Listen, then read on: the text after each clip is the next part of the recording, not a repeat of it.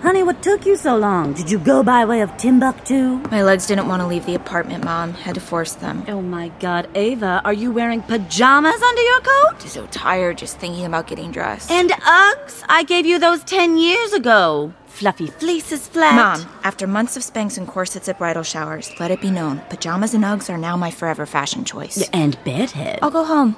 Don't want to embarrass you. No, no. Glad you're out of bed. Bella from book group, she couldn't use her tickets. She looks at George O'Keefe's flower paintings and gets intense sexual anxiety. Bella's 80 years old, Mom. And still looking for Mr. Wright.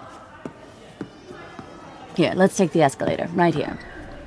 Now, the VIP party's in the lobby upstairs. I might see clients, but don't worry, I'll stick like glue to your side. Here we are. Really not in the mood for an art history lecture. Well, better than facing the return of wedding presents. You're stuck with it all.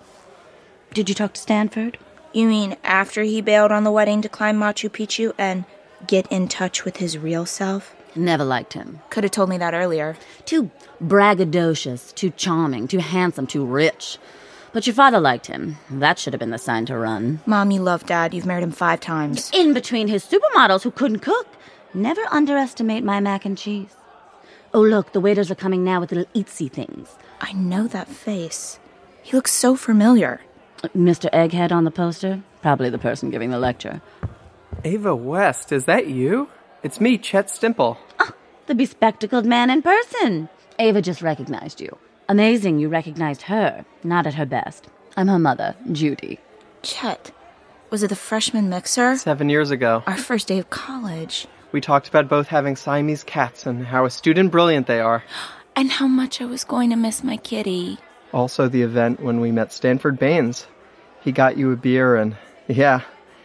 Read in the alumni news you were getting married, so congratulations. Uh, don't say that. Sorry. Sorry. I have to. Excuse me. Oh, Ava's a real weeping ape right now. Which foot did I stick in my mouth? Probably both. Stanford dumped Ava the morning of their wedding, three days ago. She's determined to rot in bed ad infinitum. Chet, it's time. Sorry, have to be introduced. Go, go. I'm sure Ava doesn't want you to see her blubber. Will you tell Ava that she shouldn't give up on love? You're sweet, but that pity train has left the station.